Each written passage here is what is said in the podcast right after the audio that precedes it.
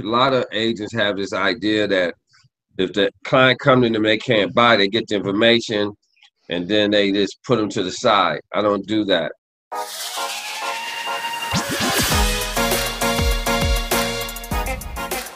Hello and welcome to episode 7 of the Smart Agents Podcast. My name is Michael Walter and I'll be your host. Each episode, we bring you interviews with real estate insiders from all across the country and from all levels of experience. Our goal is for you to be inspired by your fellow agents and learn something that you can use to grow your business. Interview, make sure you follow and subscribe to the show on whatever platform you listen to your podcast. You can find us on everything from Apple Podcasts, Google Podcasts, Spotify, you name it, we are there. Also, as you can see if you're watching this, make sure you subscribe to the Smart Agents YouTube channel. Click the bell to get notifications when each new episode is uploaded. In this episode, we once again hear from California based agent Don Dunbar. With 31 years of experience in the industry, he has seen it all and worked with clients from across the whole spectrum. Obviously, every agent over the course of their career is going to come across a buyer that has a less than ideal financial situation. But rather than brushing these would be buyers off, Don has created a program to help them get the help that they need to secure the dream of owning a home. Uh, I get a lot of people call me that want to buy a house, and, and some can, some can't. Uh, the ones that can't, we have a system in place to help them get their stuff together over a period of time. Tell me a little bit about this program that you have because I think that's an awesome way to have clients down the road. And a lot of a lot of agents have this idea that if the client comes in and they can't buy, they get the information and then they just put them to the side. I don't do that. I used to work for Operation Hope as a credit counselor or a credit person there. Then I moved up to VP of the office. And one of the things I found out, everybody wants to buy a property, but a lot of them can't do it right now. So all I do is put them in my database. I have two books. This is my buyer's book, and this is my daily book. And my buyer's book has all everybody that calls me. So what I do is I just keep the information, and then I just send them an email. I make sure that they're getting their credit stuff. I have uh, because I work for Operation Hope, I have I know how to compile the letters to send to the creditors, mm-hmm. and I do all of it for free. Mm-hmm. And a lot of people go, "It's for free," and they can't believe it's free. I'm like, "Yo, I don't have to charge you to do this. I just click a button, put your name in, put the account in, and then send it to you. You send it to wherever you want. You know, this is generic. It's not that complicated." Mm-hmm. And we actually have a buyer now that we help that came to us six, let me see, came to us three two months or three months ago, mm-hmm. and they couldn't buy anything, and now they're buying four hundred thousand dollar house because we took the time to help them get their credit straight. And once you do that with an individual, they'll never leave you. They'll always will stick with you. You know, and I do that for a lot of people. So I may get good deals to go right away, but then all of a sudden, down the line when things are not going as well, boom, here come this buyer that I done worked with you know, I had a couple phone calls. I sent a couple of letters, help them get it together. You know, and I, I have a lot of them like that. You know, I, I actually learned it from uh, Jay Morrison. I, I followed him years ago. Then I actually met him in Oakland last year this time. And mm-hmm. one of the things he said was that because a lot of people won't do that. Mm-hmm. So I start doing that.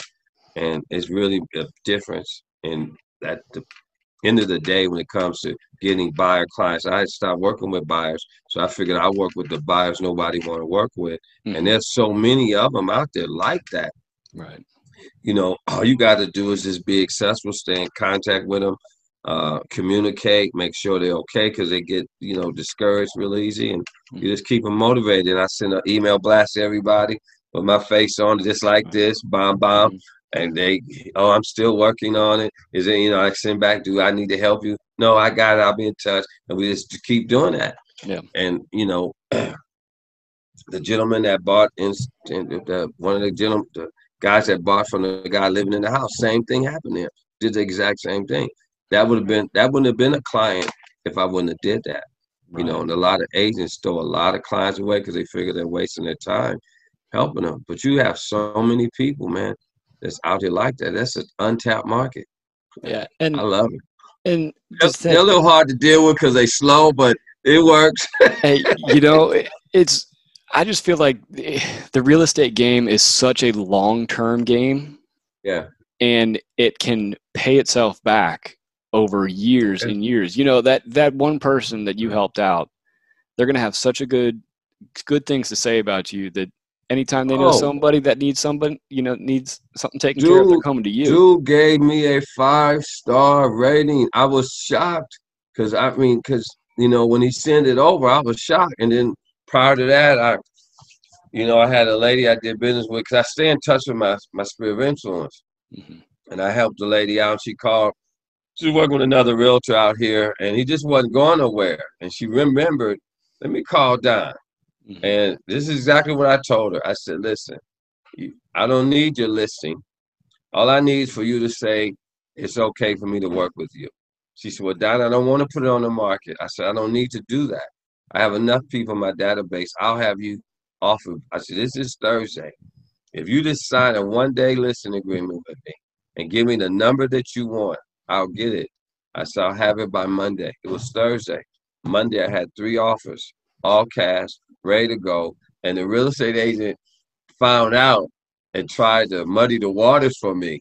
Hmm. And the lady told him, said, Don would never go against what I told him to do. He doesn't work like that. And actually, what he did was he messed himself up with her and allowed me to sell the property and do what I needed to do. And I still, to this day, talk to this lady. She lives in Vegas. I hmm. still talk to her on the phone at least once, maybe twice a month for her next move. And if I would have just kicked her to the, her daughter to the side and not help them, I wouldn't have had a client. Right. So, you know, that's how I look at it. Again, I really want to thank Don for joining me and sharing his story. As he mentioned, you never know how many future listings may come from an interaction with one individual.